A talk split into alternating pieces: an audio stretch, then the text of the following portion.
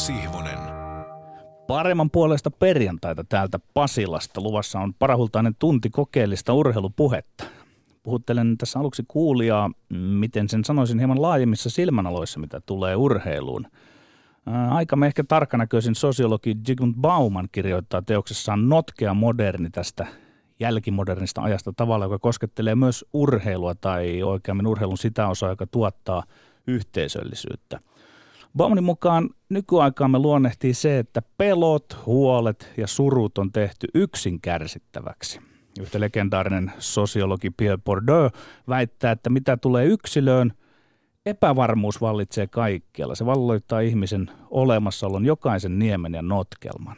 No, ei mennä noihin seikkoihin syvemmälle, mutta muuta kuin sikäli, että palautan kuulijan sinne hieman yli viikon takaiseen tapahtumaan, jota derbyksikin kutsutaan, kun H J K ja H I F K kohtasivat Veikkausliigassa. Itse pelihän oli upea, mutta tapahtuma tuotti myös iljettävää kuonoa. H J K:n ja H I F K:n fanit ottivat paikoin väkivaltaisesti yhteen. Poliisia tarvittiin ja matsin aikana kannattajat lähinnä pilkkasivat vastapuolen kannattajia pilkkalauluin ja eri saneluin. Meillä on tänään vieraana vapauttelija Teemu Packalén. Tervetuloa.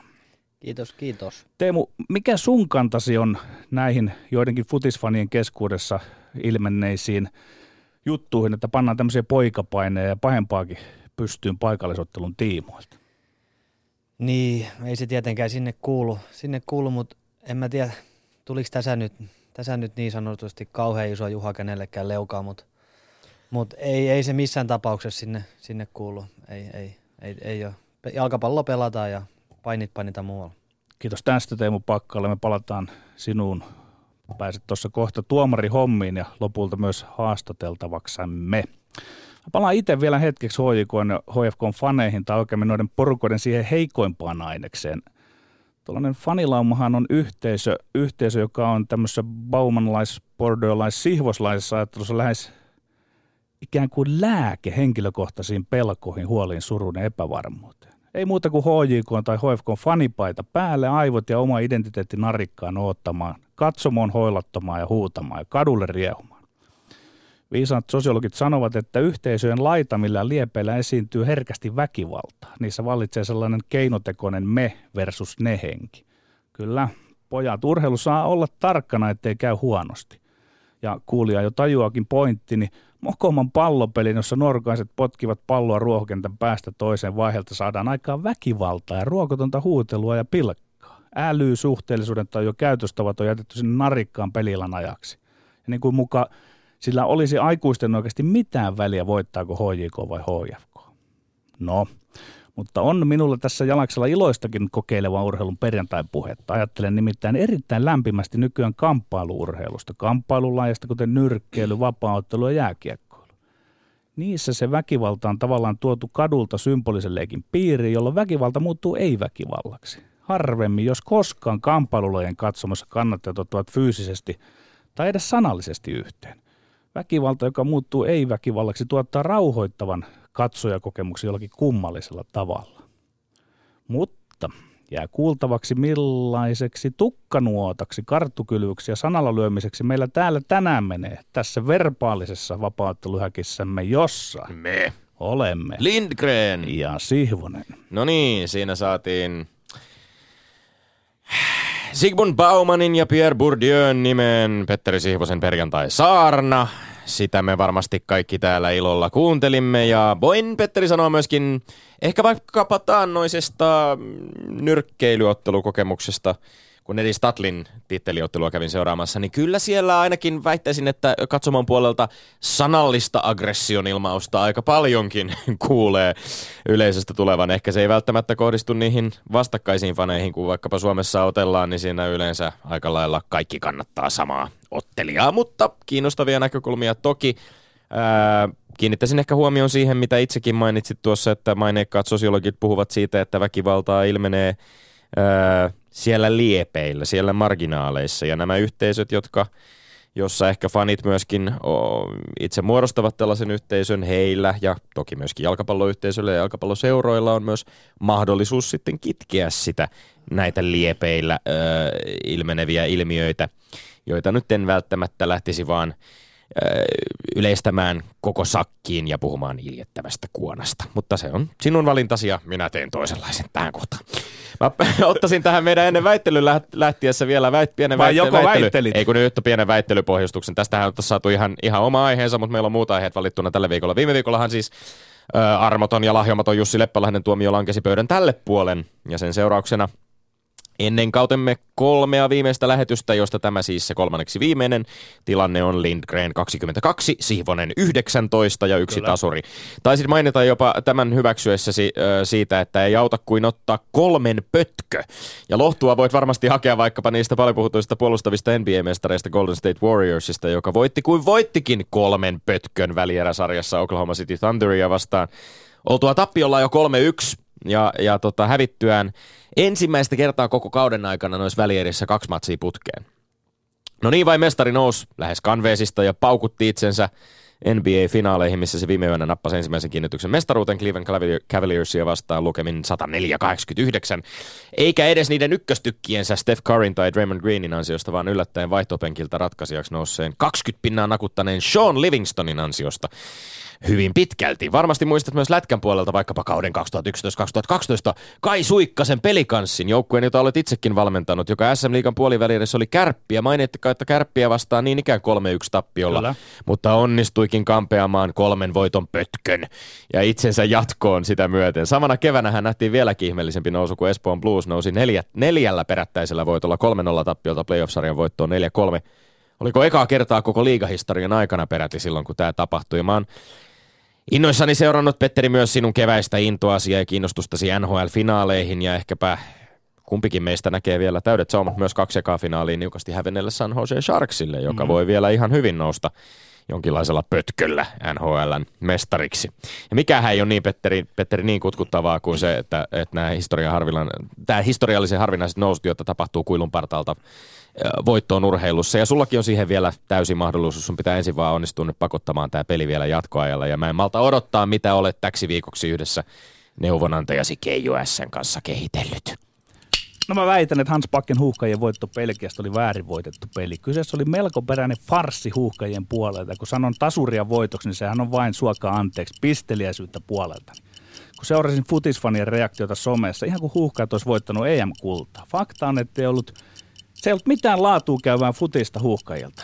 Kolmen topparin homma on häpeäksi suomalaiselle jalkapallolle. Palloliitto palkkaa varsinaisen velhon päävalmentajaksi, jonka johtopäätös on, ja nyt Tommi Helsinkiläinen tarkkana, joko oikea tai väärä. Molempi pahempi. Mielestäni on väärin peluttaa kolmea topparia ja pitää numeraalinen ylivoima siellä oman maali eessä ja vuorostaa sitä mukaan numeraalinen alivoima hyökätessä. Mutta mitä tuhannen tulimaista, jos Pakken analyysi onkin oikea. Eli suomalaiset on sellaisia potkupalloilijoita, että siinä alakertaan pitää panna riviin ne topparit, kolme topparia kuin kolme muskettisoturia. Että muuten ei pärjätä. Et taitotaso on tämä. Puolustetaan, puolustetaan, vielä kerran puolustetaan ja sitten käydään, jos on onni myötä sutaisemassa yksi häkkituurilla vastustajan päälle. Ihan kestämätöntä.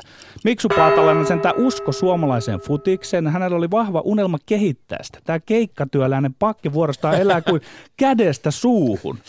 Mä en halua höyhentää sinua, Tommi, nyt enempää. Siksi mm-hmm. kysyn mielimurteessani, mutta kohteliasti. Oot sä enemmän paatelaisia vai pakkilaisia, mitä tulee suomalaiseen futikseen? Täyttä dadaa ei ole mitään järkeä edes vastata koko kysymykseen. Mä väitän, että sinä, Petteri Sihvonen, käytät täysin liioiteltua kieltä puhuessa Suomen maajoukkueen sensaatiomaisesta tasapelistä maailmanrankingissa kakkoseksi rankattua joukkuetta vastaan. Farssi, ei laatuun käyvää futista, se kolmen topparin homma, sutaisemassa yksi häkki tuurilla. Tällaista kieltä. Ensinnäkin, jos olisit kuunnellut Hans Backen haastatteluottelun jälkeen, olisit voinut vetää sen johtopäätöksen, että kenties Belgian kaltaista järjettömän tulivoiman omaavaa joukkuetta vastaan ei, ei voi pelata aivan samalla taktiikalla ja pelityylillä kuin jotain toista joukkuetta vastaan. Toiseksi, jos olisit katsonut analyyttisellä silmällä tämän koko ottelun, mitä sanottakaa nyt epäilen vahvasti, olisit havainnut, että etenkin pelin alkupuolella huuhkajathan uskalsi varsin rohkeasti ja, ja myöskin rauhallisesti kontrolloida peliä, liikuttaa palloa, sitä pelivälinettä, vallanvälinettä, josta sinäkin puhut. Ihan samaan tapaan kuin se teki myös tässä upeassa johtomaalissa, kun värkkäilivät sen. Se ei ollut mikään tuurilla sutaistu maali, se oli hienosti rakennettu maali. Ja kolmanneksi, ottelun tilastot kertoo näin. Belgia hyökkäsi seitsemänkymmentäyhdeksän kertaa, Suomi hyökkäsi kolmekymmentäneljä kertaa. Belgia sai kuusi laukausta maalia kohti, Suomen kahta vastaan. Pallonhallinta meni Belgialle toki, mutta kuusikymmentäseitsemän kolmekymmentäkolme. Jos puhutaan, jos puhutaan tokasta joukkueesta, kolmannesta maailmanlistalla ja jostain kuudenkymmenen huonommalla puolella sijaitsevasta joukkueesta haastajasta, joka me ollaan, niin ei tämä mikään niinku yllättävä tämä statistiikka. Ja mä väitän, ettei Suomi vaan puolustanut. Suomi hyökkäsi sen verran, kun Belgiaan verrattuna heikommalla materiaalilla kannatti. Ja tuloksena oli taktisesti järkevällä pelillä kammettu tasapeli ylivertaista vastustajaa vastaan. Eli Tommi, mä sulta kohteliaasti kysyn, että oletko pakkelainen vai paatelalainen. Sinä niin saat sä tulit, tehdä, vasta, sä tulit sinä, vastanneeksi nyt siihen. Sä sinä saat mieltä, tehdä että, aivan sen tulkinnan, niin, minkä kyllä, haluat minun paatelaisuudesta tai niin, pakkelaisuudesta. Niin, kyllä, sä, sä olet nyt niin kauan pakkelainen, kun tuota, tulee edes jonkunlaista autoa menestyä. Ku, sä kuuntele, tulet hylkäämään sen pakken kuuntele, sitten, kun ei enää tule mestan Petteri, kuuntele. Oliko Mixu Paatelainen sinun kirjoissasi miksulainen, kun hän pelasi taktiikalla, joka ei toki missään nimessä ollut se sama joulukuusi ja pallokontrollin kautta, kun pelattiin maailman ykkösjoukkuetta Espanjaa vastaan Hihonissa. Niin, mutta kato, sä Tommi onko tämä sitä, erilainen niin, tilanne? Siis, nämä oli hyvin siis samankaltaisia hei, tasapelejä. Näillä kolmella muskettisoturilla, topparilla, mun käsittääkseni Pakke peluutti jo edellisen pelin, kun se oli tehnyt johtopäätöksen, että eihän näistä suomalaisista ole muuta kuin potkupalloilijaksi. Mun mielestä kolme viisi kaksi on se muodostelma. Ei niin. Se välttämättä kyllä, kerro kyllä. Vielä siitä, minkälainen se pelitaktiikka puolustetaan, on. Puolustetaan. Ei uskota siihen, se ryhmitys, voidaan... se ryhmitys kentällä ei kerro välttämättä ja, ja... siitä, miten, miten siinä niin, pelataan. Puolustet... Käytäntö, käytäntö. Siellä on ne kolme muskettisoturia, tulee olemaan jatkossakin. Ja siinä se on, silloin edes... vaan puolustetaan. Ei silloin parkkeerattu mitään staattista bussia. Ei, vedettiin, siellä vedettiin. Oli enimmäkseen siis pelaajien liike-etäisyydet säilyi hyvin. Yksi Tosi tasuri. vähän nähtiin niitä sellaisia mitään Suomelle tyypillisiä nukahduksia ja paniikkiratkaisuja. Yksi tasuri ja sä et mikä En minä ajattele, ole mistään mitään johtopäätöksiä mikä, vetänyt yhdestä tasurista. Sä itse vedät täysin. Mikä si- signaalitaan suomalaisille junnar, junioreille, futiksen junioreille, että ei, ei me osata, me roiskitaan. Eli sä olet pakkelainen ja mä Mitä roiskimista? Mitä roiskimista oli esimerkiksi tässä johtomaalissa? No, siis, no ei, roiskimisesta tietoakaan. Yhden maali on joukkue tehnyt Pakken historian aikana, niin sä nyt... Kuvasit tuossa, puolustetaan, kuusi, puolustetaan, puolustetaan ja käydään, jos on onni myötä, sutaisemassa yksi häkki joo, tuurilla joo, vastustajan Mutta okei, okay, kiitos vastauksesta. Sinä olet pakkilainen ja näet, että se on suomalaisen jalkapallon oikea identiteetti. Anna sinulle oikeuden tehdä aivan täysin tuolta kauniista kesähatusta siis sellaiset tulkinnat, kun itse haluat. Mä väitän, että Mestariliigan finaalissa täysin käsittämättömiin filmauksiin syyllistynyt Pepe olisi pitänyt ajaa kummasta tahansa kieriskelystään kentällä suoralla punaisella kortilla ulos. Real Madridin portugalilaispuolustaja reagoi muun muassa Atletico-puolustajan Filippe Luisin kevyeen kämmenkosketukseen poskelle sellaisella riipivää tuskaa huutavalla kieriskelyllä, että olisi voinut luulla miehen saaneen poskensa Teemu Packalénin polvesta. On täysin käsittämätöntä, ettei erotuomari Mark Clattenberg, joka selvästikin ilmeiden ja eleiden perusteella ymmärsi vielä Pepen olevan siis jo niin kuin liioittelunkin tuolla puolen aivan omassa pellefilmaamisen sfääreissä, ei nostanut edes keltaista korttia. Tällaista sekoilua ei pitäisi joutua todistaa futisotteluissa ja se pitäisi kitkeä alkuunsa. Mä väitänkin, että pelkkä keltainen kortti filmaamisesta ei selvästikään toimi, vaan silloin kun tuomari arvioi kyseessä olevan päivänselvää kieriskelyä, itkua ja tuskaa ilman mitään todellista syytä, punainen kortti pystyy ja pelaaja pihalle, ja jos jää tuomarilta huomaamatta, niin sen jälkeen kunnolla vaan pelikieltoa taannehtivasti matsien jälkeen. Katsotaan nauhalta ne jutut. Filmaamisen kitkemiseksi tarvitaan kovempia sanktioita kuin nykyinen aivan liian usein nostamattakin jäävä keltainen kortti. Vai Teemu Packalénin polvesta? Sun menestystominen näissä väittelyssä perustuu ajoittain siihen, kuten neuvoantajani Keijo S. sanoo, tuomareiden nuoleskelu ja manipulointi. Sä oot pahempi filmaaja kuin Pepe Konsana. Päävalmentajamme Jani Kortti pitäisi antaa sulle vähintään kolmen väittelyn punainen kortti. Ja lempo soikoon, Tommi, näytät ajattelemaan, että on parempi saada lievät nuhteet, kun rakentava väite kehittää. Mä otan väitteisiin nyt lähitarkasteluun. Toivon, et et muuta jälkikäteen väitettäisi, kuten sulla tapana. Huomaan, et et ole koskaan pelannut jalkapalloa korkealla tasolla tai mitään pallopelejä. Nimittäin esität futistuomarille aivan käsittämättömän vaatimuksen. Ei tuomari voi mitenkään nähdä kymmenessä sekunnissa, osuuko vaiko eikö jonkun pelaajan käsi isosti vai pienesti toisen pelaajan poskeen. Sun vaatimuksesi punaisesta kortista ei ole tästä urheilumaailmasta. Mieti nyt, entäs jos kosketus olisikin ollut kova ja tuomari antaisi punaisen, mikä jatkoselkkaus siitä tulisi? Mitä sitten tehtäisiin? Jos mentäisiin ehdottamaan se jälkivideotarkastelu, todettaisiin, että Pepen ulosajo olikin väärä, että siellä oli se kova kosketus. Ja kuviteltaisiin, että se vajaamiehen se Pepen joukkue häviäisi sen matsin. Pelattaisiko peli uudestaan vai mitä tehtäisiin? Tommi, perättäisin sanoi, virheet kuuluu urheiluun. Valmentajien pelitapavirheet, pelaajien jatkuvat virheet, pallon tai sijoittumisen kanssa tuomarien kaikkinaiset virheet. Se, että Kyllä. sinä fanina istut sohvallasi ja näet juttuja television hidastuksista, ei oikeuta sua vaatimaan pallopelikulttuurin perinpohjasta muuttamista. Tämä on täysin sisäisesti ristiriitainen tässä on, että virheet, sä sanoit, että virheet kuuluvat tuomarienkin työskentelyyn. Millä tavalla tämä poikkeaa tämä tilanne siitä, että osuiko nyrkki lujaa vai eikö osunut siihen, miten tuomareiden ylipäänsä pitää pitää nähdä jokainen tilanne, osuiko vai ei, ei osunut. Joskus ei, tulee oikeita tuomioita, joskus niin, vääriä tuomioita. Kyllä, kyllä. Ja jos ei pidä palata jos, videolta. Jos tuossa tilanteessa, no videotuomio oli toinen osa tätä väitettä. Toinen niin. osa se, että tuomarin pitäisi, tuomarin ylipäänsä pitäisi tällaisissa selkeissä, räikeissä filmaamistapauksissa antaa valtuus antaa suora punainen kortti. Mutta kun ei se tuomari näe sitä, sijaan. Onko se sitä kosketusta minkä mitenkään. Takia, no, näitkö, näitkö klipin, missä Mark Clattenberg reagoi Pepen filmaamiseen? Näin. Aika selvästi vaikutti siltä, että kun mies puistelee päätään kuin jollekin pahaselle jo, lapselle, niin. että oli aivan selvää, että tässä meni ihan överiksi tämä filmaaminen. Jo, jo. Jos Mut siellä tausta, kuuntele, kuuntele, jos tässä olisi taustalla ollutkin se, että se olisi saanut vähän isomman osuman siinä, silloin olisi voinut hyvin antaa siitä osumasta sanktion tuomion sille pelaajalle, joka huitaisi, ja samaan aikaan myöskin sanoa, että silti tämä filmaaminen. Kyllähän lätkässä näkee sitä, muistatko Lätkän äm-kisoissa, siellä Sebastian Aho vedettiin nurin, tuli jäähy sekä koukkaamisesta että filmaamisesta. Tomi, kun kunnettu on pelannut, niin sä et ymmärrä, että se tuomarin on mahdoton nähdä. Nyt niin, ei, no joo, joo, joo, mutta hei, kato, kun se tuomarin on ihan mahdoton varmaksi tietää siinä, niin siinä kohtaa keltainenkin kortti on liikaa, koska ne keltaiset kortit kerryttää jotain keltaisten korttien saldoa. Ei tämä ole semmoinen niin suuri ongelma, että tässä nyt sä, sä ei ole niin suuri ongelma. Täydellistä plus... epärehellisyyttä osoittanut pelaaja sai jatkaa pelikentällä pelin Hei, otteluun Tomi, asti, loppuun pelin asti. Pelin luonne on kusettaminen. Mä, mä, mä en tykkää futiksessa siitä, että, tota, että siellä filmataan, mutta se on osa sitä peliä ja tuomarit ei saa sitä kitkettyä siinä akuutisti. Ja niin kuin mä sanoin, mitä nyt sitten, jos antaa punaisen kortin, Pepe, Pepe ulos, todetaankin sitten videolta, sinä vaadit videotarkastusta siihen, tarkistetaan, olikin kova isku naamaan, sitten Pepen joku häviää, niin mitä tehdään sitten sille virheitä ottelulle? Tapahtuu. Mitä tehdään niin. sitten mitä siinä, siinä kun kaksi tällaista filmaamista menee läpi, ei kannata edes keltaisia kortteja, Pepe saa jatkaa kentälle ja Real Madrid voittaa mestarien liigan. Mitä tapahtuu silloin? Miten epäoikeudenmukaista se on? Eikö niin, tämä siis, ihan siis yhtä epäoikeudenmukaista kuin nämä skenaariot, mitä sä luot? Pelit on aina ripauksen epäoikeudenmukaisia. Niin kuin mä sanoin, sä et sitä ymmärrä, mutta peli on aina kusettamista. Ei, kun sä sanoit, sä toistelet sitä, että mä en ymmärrä ja mä en ole pelannut ja sillä ei ole mitään tekemistä tämän väitteen kanssa. Totta kai virheitä tapahtuu ja virheet tulisi jatkossakin tapahtumaan. Mutta myönnätkö, että sä vaadit liikaa tuomareilta? Ja myönnätkö sen, että ei tätä videoshowta jälkikäteen pidä määräisen enempää tehdä? Eli sulla on kaksi väitettä tässä, jotka mä oon mielestäni nyt ku- kuvo- kumonnut. Hyvä. Anna tulla kolmas väite, jonka minä voin sitten kumota. Anna tulla vaan. Mä väitän, että N H L on todellakin ylimanostettu sarja. Väitteeni autentisuuden pitimiksi sinä, Tomi, voit kuvailla kuulijalle, miten komea Joe Thornton-tyyppinen playoff-parta komistaa muutoin kirveellä veistettyjä kasvoja. On komea. Olen paitsi analysoinut myös eläytynyt N H L:n pudotuspeleihin, etenkin sen finaalisarjan. En ole kiveenkään jättänyt kääntämättä mainekkaalla analyysi-sapluunallani. Jokainen Pittsburghin ja San Joseen hyökkäys ja puolustus tähän asti määrällisesti laadusti on mun hallussa. Ennen muuta on analysoinut pelin virtausta, no siksi kun sitä kukaan muu ei maailmassa tee, mä olen edelläkävijä. Ymmärrän, että on nyt hieman kiusallista suomalaisen tekstiteven sivun kaksisataakolmekymmentäviisi ikiaikaisten kuluttajien kannalta, että käykin ilmi, ettei N H L-keisarilla ole vaatteita. Pelitavat ovat mitä ovat N H L:ssä. Melko peräistä pystysuunnan koheltamista, eikä selitykseksi käy pieni kaukalo, vaikka onkin tällainen väistyvä oros. Mä oon kuitenkin sen verran nuori mies, että viidestä kymmeneen vuoden sisällä pääsen sanoa, että mitä mä sanoin kaksituhattakuusitoista. Mä olen vuoren varma, että N H L tulee minun pelillisille linjoille tässä seuraavina vuosina. Minun ei tarvitse mennä vuoren luokse. Vuori tulee minun luokseni. Lopuksi mä teen tämmöisen talon sisäpoliittisen ehdotuksen. Ylen tekstiteven voisi himmata alas sivu, sivuna kaksikymmentäkolme viisi. Ainakin sitä päivittämistä pitäisi vähän toppuuttaa. Ja ainakin niin, ettei enää koskaan sivu kaksisataakolmekymmentäviisi saa viitata, tai sitä ei saa näkyä tekstiteven etusivulla.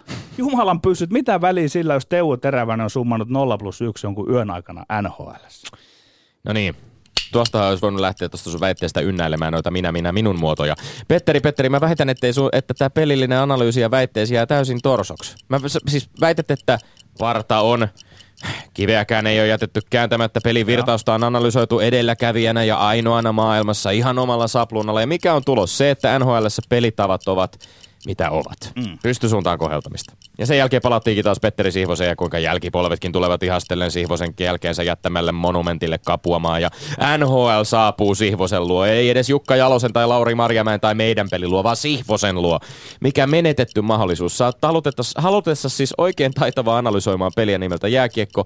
Ja kun mä kuulin sun tänään haastavan änäristä ja jopa uhranneen Thornton parrassas kauneusunia valvoaksis keskellä yötä Antti Mäkisen ja Stanley Cup-finaalien äärellä, mä odotin innolla, millainen kvalitatiivinen, laadullinen analyysi vastaan vyöryisi N H L-jääkiekko-pelin luonteesta, taktisista elementeistä, tarkkaa kuvausta siitä, miksi esimerkiksi pieni kaukalo vaikuttaa oletettua vähemmän peliin, mutta ei.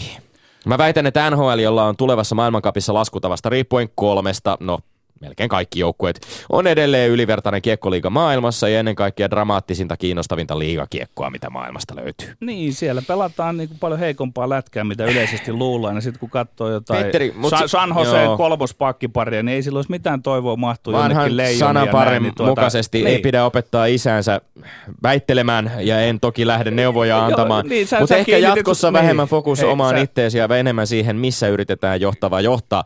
Miten tämä pieni kaukalo vaikuttaa taktiikkaan? Ja miksi? Eikö pieni kaukalla vähennä tilaa ja aikaa? Korosta pelin fyysistä luonnetta. Miksi N H L:n peli, peli on sun mielestä ilmiselvästi taktisesti köyhää, niin kuin sä ilmaiset? Siellä on kuitenkin ylivertaiset yksilöt, taitavat yksilöt, kiekkoilijat. Valmentaako heitä huonosti? Haluatko, Tommi, lyhyen selityksen siihen, miksi se pieni... Lyhyen tai pitkän? Pieni, no, ei, tässä ei, vielä... ei, minä otan terävästi sen, että, että jos mietitään nyt sitä, että miksi nimenomaan siinä pienessä kaukalossa ei kannata pelata tyhmästi ja menettää niitä kiekkoa sillä pystysuonan lätkällä, koska tilaa on niin vähän ja sieltä se vastahyökkäys on sitten kaksinkertaisesti kovempi. Tämä on se yksinkertainen juttu, se lopputulema, mihin minä olen analyysiini perusteella päätynyt, mutta ymmärrän, jos et ymmärrä ihan niin kuin syvällisesti. Ymmärsin, että virtauksia oli katsottu jotain. Niistä virtauksista piti ilmeisesti pystyä ymmärtämään sitten sen perusteella, minkälaisia virtausanalyysejä on Petteri Sihvonen tehnyt.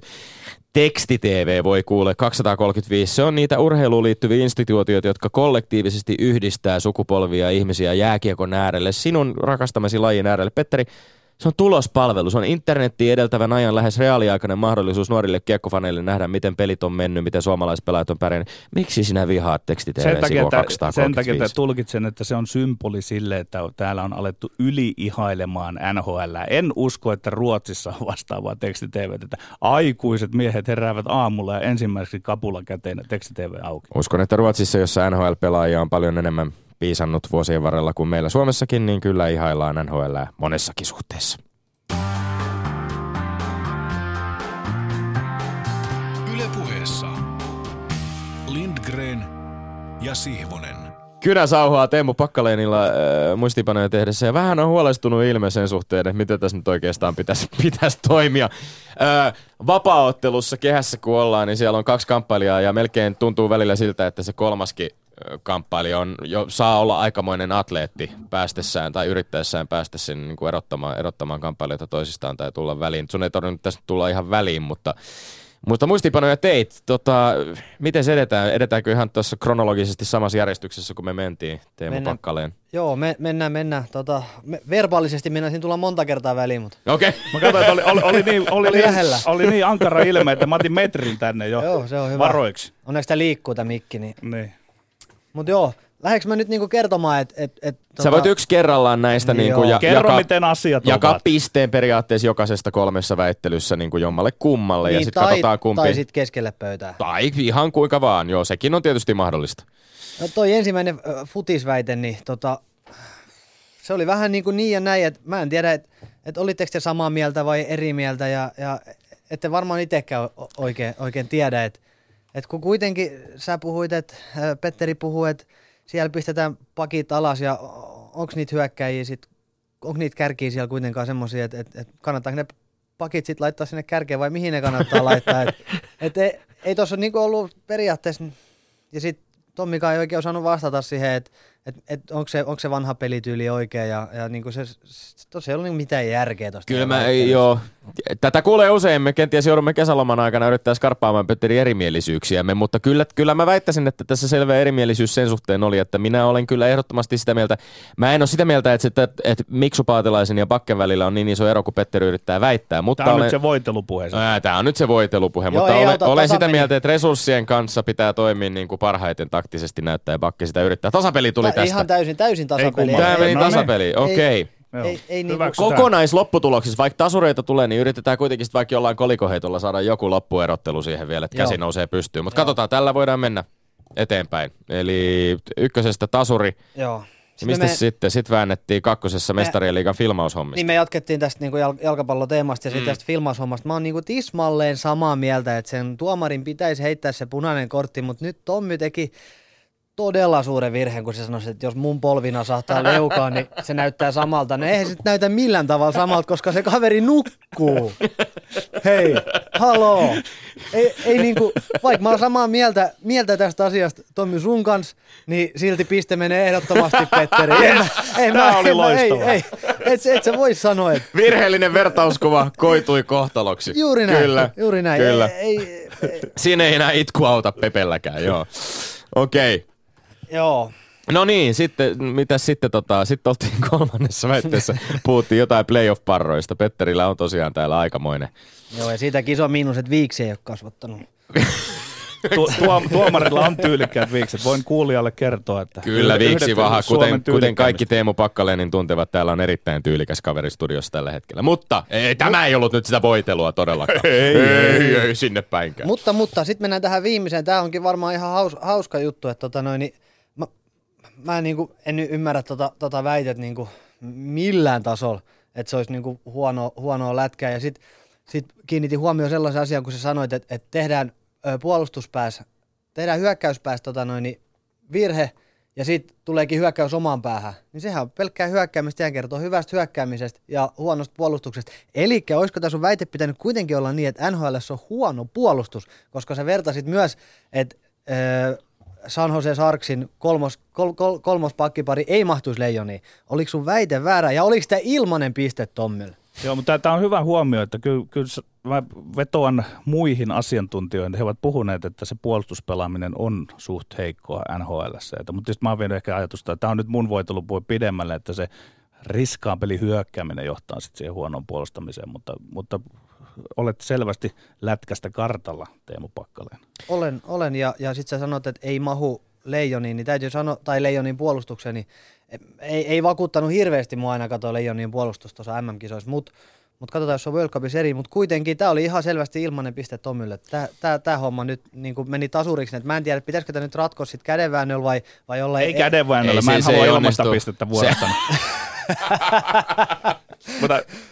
Se on sama, jos sanoisi, että laulakaa, niin sitten paremmin. Kyllä meillä on yleensä tässä kohtaa semmoinen ehkä sitten pyydetty jonkinlaista kokonaisarviota tai kolikoheittoa tai ihan mitä tahansa perustetta oikeastaan tässä nyt sitten päätuomari haluaakaan tehdä, että, Joo, että kumpikaan ei tässä nyt taputa. Etenkin, etenkin mä kerjään nyt sitä että suuntaan tai toiseen, koska jos, jää, jos tämä jää tasaan, niin sitten mä en voi Tommia enää ikinä saavuttaa tänä keväänä. Joo, ei tämä tasan jää. Ei tämä tasan jää, että et, jos tämä jää mun, mun ratkaistavaksi, niin... niin sieltä tuli niin suurta mollausta tuosta sun playeriparrasta ja tota noin, niin vaikka viiksi ei olekaan, niin kyllä silti täytyy sanoa, että asiamies.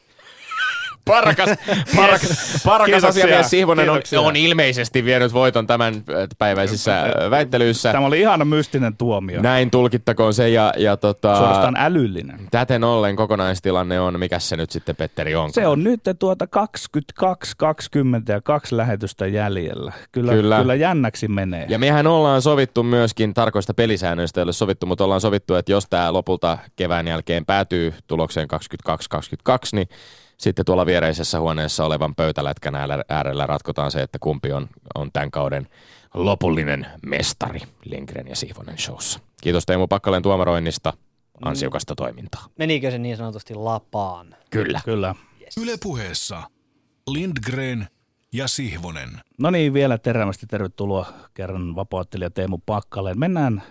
lajiisi. Teemu Packalén näyttää tällä hetkellä puhelua, puhelinta, jossa hänellä tulee puhelu psykologi Päiviltä. Siellä ilmeisesti me päiv- puhumme, terveisiä Päiville. Kyllä. Me puhumme kyllä psykologiastakin. Mutta, me mutta, puhumme Päivi Granholmista myöskin tänään myöhemmin lähetyksessä, mutta, mutta tota, jatka toki Petteri. Mennään lajiina. Itsekään en ole siitä niin kartalla ja välttämättä kaikki kuulijat ei ole, niin perataan se huolella, että vapaaottelu. Ensinnäkin, minkälaiset otteet siinä ei ole sallittuja siellä häkissä? Minkälaiset otteet ei ole sallittu, eli ei saa sormia tai mitään raajoja työtä mihinkään reikiin. Se on, se on sääntö numero yksi. Sitten ei saa hiuksista repiä, ei saa raapia, ei saa Entä viiksistä? Purra. Ei saa viiksistäkään repiä, ei saa raapia, ei saa purra. Sitten mennään ihan näihin tekniikkajuttuihin, eli maassa makaavaa ei saa potkia päähän. Ja kyynärpäälyönnit on kielletty kello kaksitoista kello kuusi. Eli kello, kello kaksitoista. Kello kuuteen. Kaikki Suora, kyynärpäät, suoraan alas, joo. Suoraan alas. Kaikki kyynärpäät on kielletty. Pystyssä ja matossa. En tiedä, mistä juontaa juures. Öö, häkistä ei saa repiä, shortseista, tai siis ei saa pitää kiinni. Mm. Öö, shortseista ei saa repiä, munille ei saa tietenkään potkia, sormista ei saa vääntää, korvista, siis kaikki tommoset niin, niin sanotut koiramaisuudet ja epäurheilijamaisuudet, niin ne on tietysti kielletty. Ja tota noin, niin niinhän se sitten menee, että ensisijaisesti tuomari on vastuussa niiden ottelijoiden terveydestä ja sitten tulee kulmamiehet ja sen jälkeen tulee vasta ottelija itse, koska on paljon adrenaliinia veressä ja siellä ollaan taistelutilanteessa, niin ei ketään taistelija halua luovuttaa sitä taistelua, niin, niin siinä on se tuomari, joka tulee väliin ja sen jälkeen tulee vastu. Tähän on valtava valtuu, valta ja vastuu myöskin tuomarille. Olen tismalleen samaa mieltä ja, ja sen takia niistä tuleekin aina niitä spekulointeja, että et keskeyttikö liian aikaisin, keskeyttikö liian myöhään. Musta tuntuu, että ikinä ei olla tyytyväisiä. Näin se vaan on. No tuossa tota, puhuttiin, nyt käytiin läpi, että mikä ei ole sallittu. Käydään sitten toiseen suuntaan. Mitkä ne tekniikat on? Potkitaan, lyödään, kuristetaan, eikö niin? Tehdään lukkoja, onko muuta? Käydään nämä tekniikat vähän niin kuin tavallaan läpi. Joo, eli pystyottelussa lyönnit, potkut, kyynärpäälyönnit, alasviennit, heitot, pystypaini, mm, tietysti polvet, polvet on myöskin sallittui. Sitten mennään mattootteluun. No totta kai pystyssäkin sä voit tehdä kuristuksia ja, ja lukkoja sun muita, mit, mitä sitten on mahdollista, mutta tota, pääsääntöisesti pystyottelu on, on just tota, mitä äsken sanoin, mutta sitten mennään mattoon. Niin, niin matossa ihan samat hommat, eli polve, polvet on sallittuja, potki ei saa ainakaan päähän. Mä en nyt ihan sataprosenttisen varma, että saaks potkia niin kuin kylkeä, mutta vähän semmoinen tilanne, että ei, ei, ei semmoista oikein edes tuu. Niin se on lähes mahdottomuus siinä. Niin, niin silleen, että jos saat päälle, niin nouseeko sä sit ylös ja rupeat potkimaan sitä kylkeä, niin, niin, niin ei tule tapahtumaan. Sitten tietysti lukot, käsilukot, kaikki nivellukot. Kuristukset, niskaa ei saa muuten, ei saa lyödä, takaraivoa ei saa lyödä. Öö, sitten on niinku semmoinen koko Nelsoni on kielletty, eli missä väännetään niinku niskaa kautta selkärankaa. Se on myös kokonaan kielletty. Öö, matossa, mitä muuta, niin siinä taisi tullakin sitten jo. Myös kyynärpäälyönnit on sallittu matossa paitsi kello kaksitoista kello kuusi. Entäs sitten sinun vahvuutesi? Minkä sortin ottelija sinä olet? Mitä, mitkä on niinku näitä lempitekniikkojasi? No mähän on ihan selvästi niin kuin mattomies. Mattomies, että Brasilian jiu-jitsu ja lukkopaini on mun tausta, millä mä, millä mä sit vapaaotteluun tulen ja, ja tota noin, niin ihan selvästi mattoottelu. Mutta nyt ollaan kyllä kehitetty tosi paljon pystyä ja, ja se, tota, se vahvuus mulla siellä pystyssä on ehdottomasti tämä mun pit, pituus. Mä oon, mä oon tosi pitkä, että mulla on niin kuin melkein heavyweighti riitsi, että siellä Glasgow se kakera. Eli hyvin ulottuva. Tosi ulottuva, että on, on tota noin pitkä, melkein kahden metrin riitsi. Niin, niin se on tietysti mun, mun, mun etu myöskin sit, jos mennään, mennään tuohon pystyottelupuoleen, mutta ehdottomasti matto jätkä. Nyt äh, hieman suurelle yleisölle vielä palautetaan tästä ihan, ihan lajin äh, konkreettisesta kamppailupuolesta. Vähän otetaan askel taaksepäin tämmöiselle yleisemmälle tasolle. Äh, laji, jossa kamppailet, on siis vapaaottelu, eli englanniksi käytetään M M A-lyhennettä, Mixed Martial Arts. Siis teet tätä tällä hetkellä maailman kovimmassa vapaaotteluorganisaatiossa U F C:ssä, jossa olet kamppailu kaksi kertaa, eli Ultimate Fighting Championshipissa. Miten sä ylipäänsä arvioisit, sä oot yksi tämän lajin tunnetuimpia ja kovimpia suomalaisia urheilijoita tällä hetkellä. Makuan Amirkaani on varmasti, niin kuin voisi sanoa, että sinun lisäksi siis toinen, joka tällä hetkellä varmaan kaikkein parhaimmin tunnetaan. Miten sä arvioisit tämän lajin tunnettavuutta suuren yleisön, tai sanotaanko vaikkapa suomalaisen urheiluyhteisön piirissä? Tietävätkö ihmiset, mitä vapaaottelu on, mikä vapaaottelija on? No koko ajan enemmän ja enemmän, että sanotaan, että et kaksi vuotta sitten niin oli aika nollas. Vuosi sitten jengi rupesi jo tunnistamaan, vaikka ei ulkomaillakaan ollut otellut, niin rupesi niinku tunnistamaan varsinkin omassa kotikaupungissa. Ja nyt sitten näiden U F C-reissujen jälkeen niin kyllä kyl jengi pysäyttelee kadulla ja tulee juttelemaan. Ja mulle ei ole ketään tullut sanomaan, että et se on väkivaltaa tai, tai tota noin, niin mitään niinku raakaa tai mitään sellaista. Sanotaan vaan, että se on kova ja fyysinen laji. Ja tota noin, niin ehkä mä koen omalla osaltani sen niin, että mä oon vähän niin kuin vapaaottelun suurlähettiläs. Eli mä puhun siitä aina hyvää, totta kai mä puhun siitä hyvää, koska mä puhun sitä, mitä mä ajattelen. Jos mä ajattelisin, että se on väkivaltaa, niin mä puhuisinkin myös, myös niin.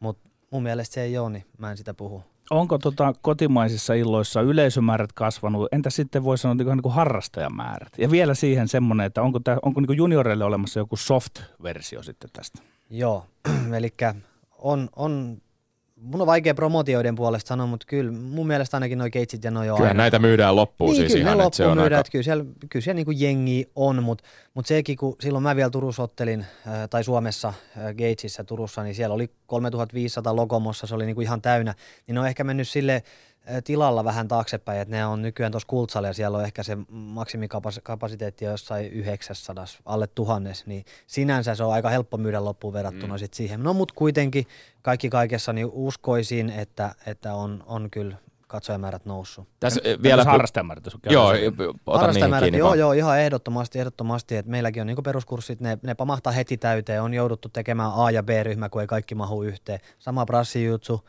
Kun mä, mä huudan brassijutsun nimeä tosi paljon, että se on, se on niin kuin kaiken A ja O, niin, niin myöskin meillä on brassijutsuryhmät hyvin usein täynnä ja, ja tota, niin koko ajan tulee uusia seuroja, koko ajan jengi, tai seurat rekisteröityy tuonne Vapautteluliittoon ja Brassijutsuliittoon, niin koko ajan niin kuin periaatteessa laji kasvaa ehdottomasti. Ja jujutsu on nimenomaan, brassijujutsu on se, brasilialainen jujutsu on nimenomaan se yksi laji, jossa, josta itse asiassa ponnistavat urheilijat on äärimmäisen hyvin pärjännyt vapauttelussa, eikö näin? Juuri näin. Juuri Mist, näin. Mistä se johtuu? Mikä siinä lajissa on just niin äh, Jos me nyt lähdetään puhumaan brassijutsusta, niin tämä, tämä, tämä kestää vaikka kuinka kauan, mutta mä, silleen, mä kiteytän, aikaa. Mä kiteytän, kiteytän nopeasti, niin, niin tota...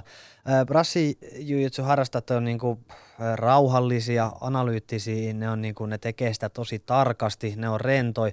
Mun mielestä voisi hyvin niinku verrata johonkin surfityyliin, silleen, niinku, että se on, se on ihan täysin elämäntapa ja sitten se on niinku aika pohjaton, pohjaton, että kun sä pääset vähän siihen sisälle, niin sitten se niinku nälkä kasvaa ihan hirveästi ja sitten siihen, siihen pätee sellainen fraasi, että mitä enemmän sä tiedät, sen paremmin sä tiedät, kuin vähän sä tiedät.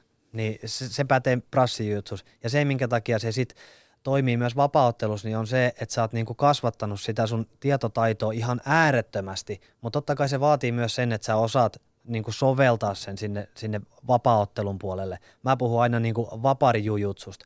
Eli siellä ei se toimi se liike ja sellainen, sun pitää enemmän tuoda painetta. Ja se se syvy, syvyys siinä on se, se minkä takia brassijutsu-tyypit pärjää tosi hyvin. Palataan vielä tähän lajin, lajin ytimeen. Tässä ollaan, ollaan tosi kiinnostavan aiheen äärellä, mutta vielä näistä organisaatioista, kun puhutaan U F C:stä. U F C on se, joka varmasti kaikki tuntee, mutta kaupungilla täälläkin kävellessä näkyy, tulee Helsingissä, tulee vastaan mainoksia, näkyy N F C:tä, näkyy, näkyy Cageä. Miten tämä tavallaan, onko, kyse on aika pitkälti kai kansainvälisistä eri ö, organisaatioista, jotka sit pyörittää sitä omaa, omaa sirkustaan. Mitä kaikkia niitä on? Miten, miten tästä saisi selkoa? Millä tavalla ne suhteutuu toisiinsa? U F, U F C nyt on ihan selvästi se kuninkuusluokka, eikö niin? Kyllä, joo. U F C on se niin sanottu kaikkivaltias tällä hetkellä ja ihan, ihan niin kuin, ne on semmoisessa asemassa, että ne voi tehdä ihan mitä vaan. Ne voi ottaa sinne kenet vaan ja ne voi koskaan vaan laittaa se, että kenet vaan pihalle. Mutta jos sä meinaat sitä... Onko niin, se niinku viihteen on, nimessä on, myöskin pyörivä niin, sirkus silloin? On, on, kyllä, kyllä, kyllä.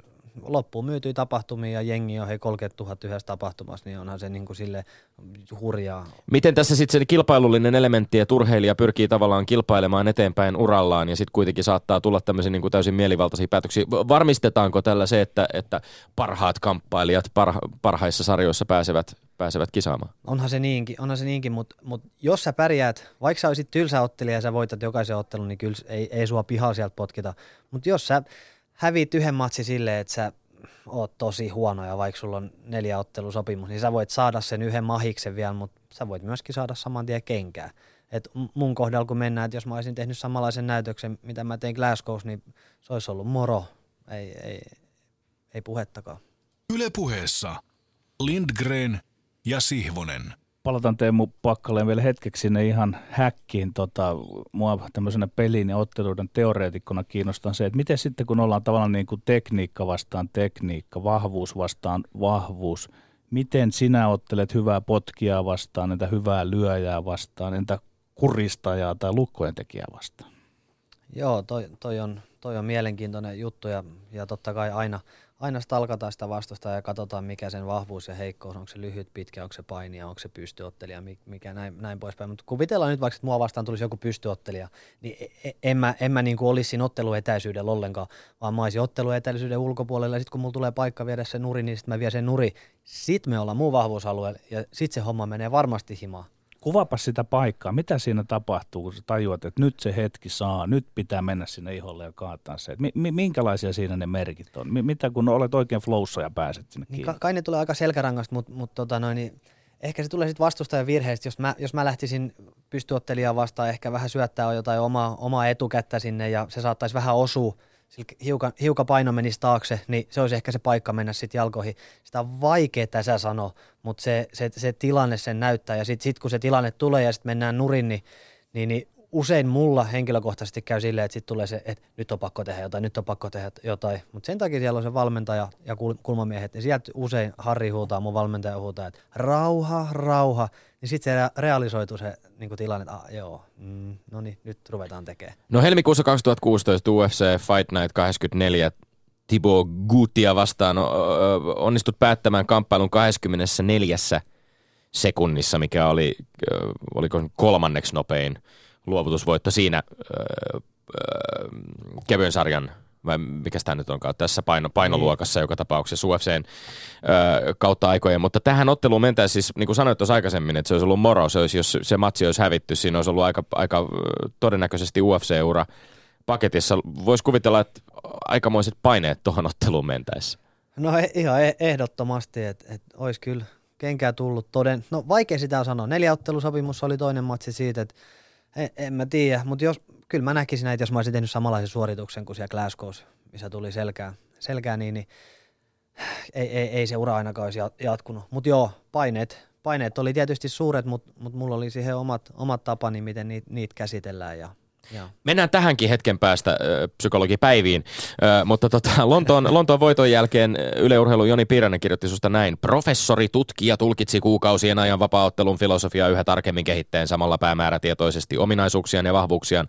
Taktiikkaa ja ottelijaluonnetta kehitettiin pitkälti Packalénin omilla ehdoilla, ei niinkään vastustajan mukaan. Ja vastustajahan vaihtui aivan viime hetkillä. Miten, m- miten ison säärön tai stressin tämä sitten aiheutti siihen matsiin valmistautumisessa? No tämähän on, m- mulla on joskus sanottu, mutta on nimetty Suomen epäonnisemmaksi vapaaottelijaksi, johtuen siitä, että vastustajat vaihtuu. Mun urallani on nyt yhdeksän matsia, olisiko niistä korkeintaan kaksi ottelu mennyt niin, mitkä on sovittu. Eli mulla on aina vaihtunut vastustaja. Silloin kun tämä vaihtus, niin valmentaja vaan soitti aamulle, että no niin, no niin, että sun vastustaja on loukkaantunut, sun uusi vastustaja on tämä. Niin mä mietin vaan, totta kai se otti päähän ensimmäisen tunnin. Mutta sitten mun kulmamies sanoi, että hei Teemu, öö, vastustaja vaihtus, matsi kovenee, näytöt paranee. Koska ma, mullahan vastustaja niin kuin koven, koveni, että et se tuli niin kuin kovempi vastustaja vastaan. Öö, sitten mä mietin vaan, että niin, että mennään nyt samalla kaavalla, millä me ollaan tähänkin asti uralla menty, että ne vastustajat vaihtuu, niin eiköhän tästä, tästä hyvä leivota. Ja, ja tota, se oikeastaan unohtui siihen. Ja, niin kuin sä, sä sanoit, että et on, on tota noin, niin, harjoiteltu niin kuin sen oman kaavan mukaan, ei niinkään sitä vastustajaa silmällä pitäen, niin, niin ollaan kehitetty nyt omia va- va- heikkouksia ja pidetty vahvuudet kovana, niin, niin ei, ei se tuottanut mitään ongelmia. Mm. Maalikosta tämä kuulostaa silleen, että kun ne vastustajat voivat vaihtua, että kun olen jonkun verran nyrkkeilyä seurannut, niin siinä ollaan niin kuin hyvin tarkkoja sen suhteen, että ei anneta liian kovaa vastusta jollekin nousussa olevalle vielä, mutta eikö tämä päde sitten vapaaotteluun ollenkaan, että, että niitä sillä lailla niin kuin valvotaan ja suunnitellaan, että kuka kohtaa kenetkin? Kyllähän niitä valvotaan ja suunnitellaan ja itse niihin nyt tosi vähän saa vaikuttaa. Et U F C:n puolesta, niin kuin mä sanoin, että se on aika kaikki valtias, niin siis mulle ilmoitettiin, että sun vastustaja on loukkaantunut ja sun uusi vastustaja on tää. Ei mulla kerrottu mitään muuta. Ei siinä ruveta sanomaan, että hei, enhän mä nyt tätä vastaan ottele. Vaan mun mentaliteetti on se, että jokainen matsi pitää voittaa ja matsi kerrallaan ja näin mennään eteenpäin.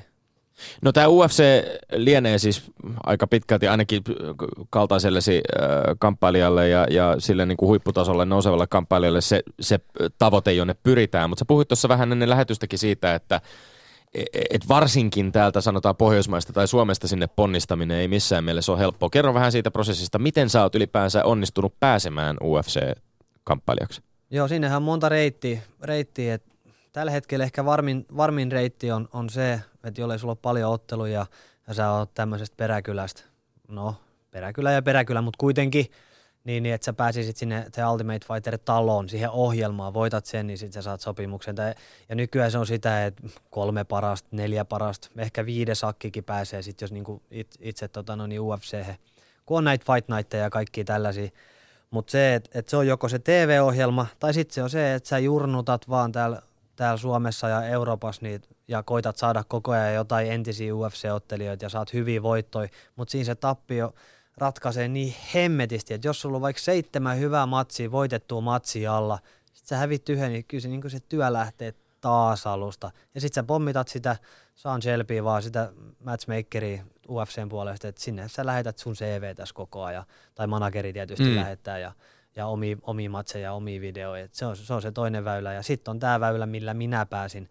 Eli tuli loukkaantuminen ja pyydettiin, että lähetkö paikkaamaan. Mutta se johtuu ihan pelkästään siitä, että et, tota noin, oli semmoinen ma- manag- manageri, jolla on hyvät suhteet. Ja mun managerille tuli, tuli se nyt, mä nyt vähän... Vähän lyhennän tätä, tätä storya, miten se menee, mutta managerille tuli viesti, että, että on loukkaantuminen, että, että olisiko sulla seitsemänkymmentä ottelijaa, ja hän sanoi heti, että minulla on, ja sitten tulee soitto mulle, että oletko kunnossa, lähdetkö? No oli mä ehkä ollut kolme päivää Ruisrokissa, mutta kyllä mä lähdin. Käytä, niin, no, aika oli sauna hiljentäjä. Ei, ei, ei, se, jäätiin miettimään sitä Ruisrockia, mitä kävi, keikkoja kävit katsomassa. Tuo jos mikä oli kokeellista urheilupuhetta, mikä on meille tyypillistä. Kyllä, mä mietin sitä vielä, ehkä tälleen niin kuin myöskin Ruisrockin, kun mainitsit musiikin manageroinnin näkökulmasta, minkälainen tiimi sulla siinä on ylipäänsä ympärillä sitä omaa promotoimista, lobbaamista tekemässä? Joo, siis mähän kuulun tota, noin, semmoiseen ruotsalaiseen isoon manageritoimistoon kuin Mano Management, ja he pyörittää All Stars Training Gymiä tuolla Tukholmassa. Heillä on paljon ottelijoita, muun muassa Alexander Gustafsson kuuluu samaan tiimiin ja tota, noin, Ilir Latifi ja paljon muitakin, muitakin tota, U F C-ottelijoita ja minä, niin, niin, niin, niin se on, he pyörittää tota toimintaa ja sitten on mun henkilökohtainen valmentaja Harri Niva, joka sitten hoitelee niin kuin täällä päässä asioita. Sitten on totta kai kirjanpitäjä ja sitten on paljon valmentajia, on fysiikkavalmentaja Vesa Vuori ja sitten nimenomaan psykologi, joka tuossa jo vähän soittelikin, se varmaan huolissa, että joko... Minne sä oot joutunut? Niin, että missä sä oot, räjähtääkö pää? Ääni kuuluu radiosta, mutta Tommi kyselee ehkä siitä psykologista, mutta minä otan kiinni tuosta, että kun sulla on fysiikkatreenaa, fysiikkavalmentajakin, niin minkälaista on se harjoittelu, mitä suoritetaan vapaa-ottelun piirissä? Voisi kuvitella, että sen täytyy olla aika monipuolista, että tarvitaan monenlaisia fyysisiä ominaisuuksia siinä lajissa. Tuohon on tosi helppo vastata. Se on yksilöityä. Eli esimerkiksi mulla on ihan erilainen fysiikkareeni kuin mun treenikaveri Juho Valamalla. Me, me, me panostetaan eri asioihin. Me, mulla on räjähtävyys niin kuin tosi, tosi kova, kova juttu ja, ja se on mun vahvuus niin, ja mun heikkouksi on ehkä lihaskestävyys, niin sitten me panostetaan lihaskestävyyteen ja mulla on selän kanssa aika paljon ongelmia, niin sitten sit tehdään erilaisia juttuja sen kanssa, käytetään paljon palloa ja, ja näin poispäin. Et, et se, on, se on tosi yksilöity, mutta ö, sanotaan, että olympialiikkeet, rinnalle vedot, työntövedot ja kaikki tempaukset ja tällaiset, niin ne on, ne on ehkä niitä juttuja, millä me, millä me sit niinku tahkotaan tuossa peruskuntokaudella. Mutta mitä lähemmäs matsiin mennään, niin sen vähemmän tehdään niin sanottua voimaa ja sen herkemmäksi koko ajan mennään. Voitko kuvitella, kun mainitsit sanan olympia, niin voisiko vapaa-ottelu olla olympialajina myöskin? Miksei, mm. miksei, totta kai. Ehkä mä näkisin ensin kuitenkin sen Brasilian jiu-jitsun siellä olympialajina, koska liputan sitä niin suuresti. Ja se on ehkä todennäköisempää. Vapaa-ottelu on kuitenkin semmoinen laji, että olympialaiset kestää niin kauan ja se, se olisi varmaan aika vaikea toteuttaa. Miten sit suhte- suhteessa tämä treenaaminen, se vaatii kovaa, äärimmäisen kovaa harjoittelua taatusti. Miten, miten monta kertaa vuodessa keskimäärin vapaa-ottelija kamppailee? Kuitenkin aika harvoin, eikö niin? Joo, sanotaan, että kolme kertaa on semmoinen suositeltu, neljä kertaa on vielä ihan ok, mutta sitten sen yli kun mennään, niin sitten se rupeaa olemaan tosi kovaa. Et kaksituhattakolmetoista vuonna mä ottelin neljä kertaa ja mä olin sen vuoden jälkeen niin kuin mä olin henkisesti ja fyysisesti aivan katki. Eli se on niin raju rypistys, mm. että no, sa- samoinhan nyrkkeilijätkin ottelevat ammattilaistasolla aika harvakseltaan. Joo, painonveto ja, ja sitten se stressipuoli, mikä siinä on, että sä neljä kolme kuukautta valmistaudut yhteen matsiin, niin, niin se vaatii sen. Ihan samalla tavalla jääkiekkoilijat, niillä on kesällä peruskuntokausi, sitten niillä alkaa kilpailuvalmistava kausi ja sitten sit niillä on kausi. Niin ihan samalla tavalla meillä on vaan niinku periaatteessa ka- monta kautta yhden vuoden aikana.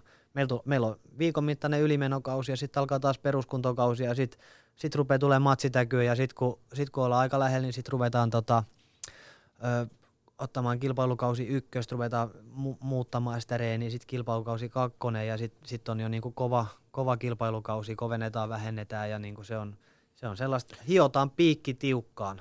Ja sulla on, Teemu Packalén, melko vahva lätkätausta myöskin tässä tota uuden, itse asiassa Lovex-yhtyeen uuden musavideon tiimoilta, josta, josta tuli tiedote, niin, niin siellä kirjoitettiin näin, tai siellä on sun sitaatti. Koin tosi rankan kolauksen junnuna tiputtuani maajoukkueen ringistä, jonka jälkeen etsiessäni itseäni löysin oman lajin vapaa-ottelun. Jääkiekkokaukalossa ongelmiksi nousseet asiat, kuten yksilösuorittaminen, voitontahtoni ja fyysinen kontakti, olivatkin häkissä juuri niitä hyviä ominaisuuksia.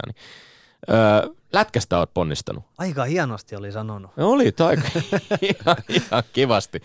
Joo, lätkästä on tosiaan ponnistettu ja tota, silloin mä tipuin, siis si, si, silloin oli vielä semmoinen kuin pikkupohjalainen, tiedät, tiedättekö niin. Joo. En muista kuinka mones leiri mahtoi olla, mutta tota, se, että mä pelasin enää itselleni, tai mä oon aina pelannut itselleni, mä olin, mä olin iso, vahva, fyysinen, hyvä kiekon käsittelijä. Mä olin niin kuin, nyt voi kuulostaa hullut, mutta mä olin hyvä pelaaja. Ei mua kiinnostanut ne mun joukkuekaverit. Jos joku joukkuekaveri teki maalin, niin mä olin silleen, että mäkin olisin ton tehnyt. Eli an- yksilöurheilija henkeä ja vereen. Niin, analyysi itsestäsi on se, että, että tavallaan ehkä persoonasi ei sopinut sitten siihen niin hyvin joukkuepallopeleihin, kun se sopii tuollaisen yksilölajiin. Juuri näin, juuri näin. Et, et, ja sitten en mä tiedä, jos mua olisi valmennettu siinä, että et jaa sitä kiekkoa ja pelaa näin ja pelaa näin, mutta kun se ei ollut sitä, vaan se oli sitä, että kun mä oon saanut katsoa D-junnusta asti lämää ja taklaa, mulla on sanottu aina, että sulla on kiekko, tee maali, lämää se, sulla on paikka, taklaa ja tappele. Niin miten mä voin kehittyä siinä niin kuin joukkuepelaajana? Tämä ehkä pienenä kritiikkinä myöskin jääkiekkovalmennuksen suuntaan niin, sinne junnon niin. puolelle. Ja se ei toiminut sitten enää maajoukkueessa. Mm. No, no mennään, mennään vähän sinne pään sisään vielä, vielä hetkeksi aikaa. Henkiset paineet, pelko, nöyryytyksen pelko myöskin tällaisessa ka- äärimmäisen tota, rajussa kamppailullisessa. Pekka Mäki täällä ollessaan nyrkkeilyvalmentaja puhui nyrkkeilijöiden tyrmätyksi tulemisen pelosta. Sä oot itse kertonut tosiaan käyneen urheilupsykologi Päivi Granholmin luona ensimmäisen, tämän ensimmäisen U F C-tappios takia, takia ja tota, no, avaatko hieman miksi? Mikä se oli se syy siihen ja, ja mistä tai tuliko se ihan itseltä se idea vai ehdottiko joku? Ky- kyllä se valmentaja oli, kun ehdotti, ja se oli semmoinen niin kuin viano, semmoinen, että mm, pitäisiköhän sun koittaa. Niin mä tartuin siihen heti, että toi on, niin kuin, toi on todella hyvä idea, mutta siinä oli se matsi jälkeen, oli tosi paljon kaikkea muutakin hässäkkää. Mä, mä, mä en niin kuin siis, valmentajana pidä taukoa, niin mä reenasin. Mä reenasin ja reenasin, mä söin huonosti ja reenasin ja reenasin. Mä niin kuin raiskasin, mä oikeasti raiskasin itteeni, että siinä ei ollut enää niin kuin, ei ollut mitään järkeä siinä touhussa. Sitten kun ekoihin reeneihin mentiin, niin sitten valmentaja katsoi, että sun on pitänyt huilata, että kui sä oot, kui sä oot kireä kuin viulun kieli, että mikä homman nimi on. Ja sit, sit kaiken näköistä juttua siinä oli. Sitten mä kävin öö, ruoka, ruokavalioterapeutille, joka teki mun safkat, safkat kuntoon. Ja, ja tota noin, niin sitten sit se ehdotti, että jos mä menisin urheilupsykologille. Mä menin sinne ja ekan kerran jälkeen mä tajusin, että tää on mun juttu. Ja siitä lähtien siellä on käyty ja se on, se on kyllä, ilman sitä mä en olisi ollut niin valmis tuolla. tuolla mm. tota, Lontoossa. Sä oot kuvannut näitä, et, tätä, myöskin tätä prosessia, jota olet Päivi Granholmin kanssa käynyt, että et, et negatiivisia ajatusmalleja on, on yritetty kääntää myönteisiksi. Onko niinku se, se isoin prosessi, joka on? on? Se on se, on, se, on se niinku... Sä oot äärimmäisen ankara itsellesi ihan niin, selvästi. Just näin joo, että teet jonkun yhden virheen jossain, niin sit sä, mä analysoin sitä ihan sairaasti ja mä, niinku, mä en hyväksy itselleni minkäännäköisiä virheitä. Niin kuin jos puhutaan laji, lajista, lajijutuista, niin just Immo se Rikku, joka mua koutsaa noissa pystyhommissa, niin, niin se, nyt kun mulla on, mulla on leikattu käsi sit yksitoista viikkoa sitten ja nyt me ollaan alettu vähän lyömään pistareita ja mä niin kuin hyväksyn itselleni, että se ei nyt ihan oikein toimi vielä, että ei olla tässä pitkään aikaa lyöty pistareita, niin Riku sanoi, että, että nyt on pölyt karisteltu jo hyllyt ja nyt se menee tosi hyvin, mutta sitten kun mulla tulee yksikin hukkalyönti sinne väliin, niin sitten mä tyyliin hakkaan itteni päähän siellä, että miksi tämä nyt toimii, niin se vaan naureskelee aina, että nyt malttii, malttii, että se menee ihan hyvin. Tosi ankara joo, mutta se, että et niitä negatiivisia asioita on Päivin kanssa käännetty positiiviseksi, just se urheilijalla, kamppailu-urheilijalla, niin häviämisen pelko, ei se, että suhun sattuu, ei se, ei, ei se, se ei pelota, mutta se häviämisen pelko, se Se on todella suuri. E, niin ja sit kun mä en M- Mikä siinä, eikö, eikö kaikilla elämänaloilla välillä tuu takki? Mikä siinä pelottaa? No, tulee, tulee, tulee, tulee, varmaan tulee, mutta kun en mä osaa hävitä missään. Et jos me töissäkin lasten kanssa pelataan Afrikan tähteen, niin kyllä mä vaikka vähän huijaa, että mä voitan. Niin sulla on siviiliammatti myöskin tämän, tämän tota, vapauttelun, vapauttelun ohella. Miten tämä lajin taloudellinen puoli... Joutuu valtavasti kuitenkin satsaamaan harjoitteluun ja sitten varmaan aika isossa roolissa myöskin esimerkiksi sponsorien hankkiminen ja kaikki tämä. Pärjääkö tuolla? Öö, vapauttelulla? Niin. Joo, ehdottomasti. Ehdottomasti, että siinä on noin ottelupalkkiot, ottelupalkkiot, mitkä on ihan ok. U F C:ssä varmasti niin, varsinkin. U F C:ssä ne on ihan, ihan ok. Että jos sä pari kertaa vuodessa ottelet, niin kyllä sä sillä sit jo niinku elät. Mutta sitten mulla on totta kai sponsoreita, että et Unibetti sponssaa mua, että he periaatteessa mun kuukausipalkan maksaa, niin, niin se, on, se mahdollistaa todellakin tän. Et se, minkä takia mä töissä käyn, niin siihen on ihan muut perusteet muuta kuin rahaa. Et mitkä perusteet ne on? Ne on tuolla pääsisällä. Ja oon mä joskus lapsin luvannut, että et silloin kun heillä selvisi se, että mitä mä teen. Niin, niin, sä oot siis lastenkodissa joo, työskentelet? Kyllä, kyllä. Niin sitten yksi poika sanoi, että sit kun sä pääset U F C:hen, niin sit sä jätät meidät. Niin se jotenkin kolahti niin sairaasti, että et en, en mä ole niinku ajatellut edes tollaista, eikä niin tule tapahtumaan, niin mä sanoin, että et en todellakaan, näin ei tapahdu, vaikka musta tulisi mikä mestari. No sit se päivä tuli, kun mä pääsin U F C:hen, niin, niin, niin oli aika myös lunastaa tota noin, niin toi lupaus ja näin, nä, tällä ollaan menty. Ja se on mul myöskin yksi henkireikä. Se, että sä reenaat kovaa koko viikon, sit sä teet yhden, mä siis teen per, pelkän perjantai-iltavuoron. Reenaat kovaa viikon, sit käyt aamulla aamu lyömässä pistarit ja meet illaksi töihin, niin pelaat hei änäriä, hakkaat niitä siinä änärissä, niin, niin kyllä siitä hyvä fiilis tulee, kun pääsee voittamaan siinäkin.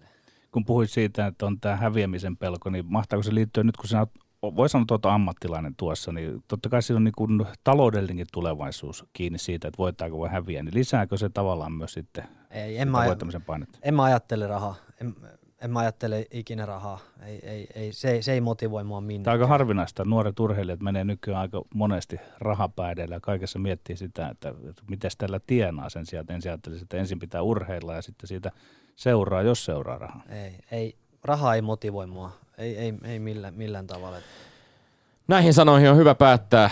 Teemu Packalén, lämmin kiitos vierailusta. Se on hienoa, kun kuulee urheilijan sanomaan, että raha ei ole motivaatio. Ai se oli siinä. Se oli siinä. Hyvä. Terveisiä Turkuun. Turku. Lopputerveiset. Pitäisikö lopputerveiset lähettää Turkuun tällä kertaa? No minnekäs ne lähtee ne? Päivi, mä soitan sun kohta.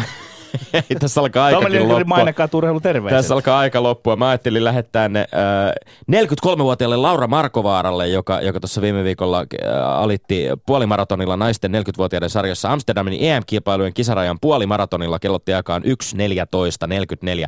Hillitön aika. Kenties Laura tulee meille vieraaksi joku kerta. Me olemme Lindgren ja Sihvonen. Ensi viikkoon. Kuulemiin.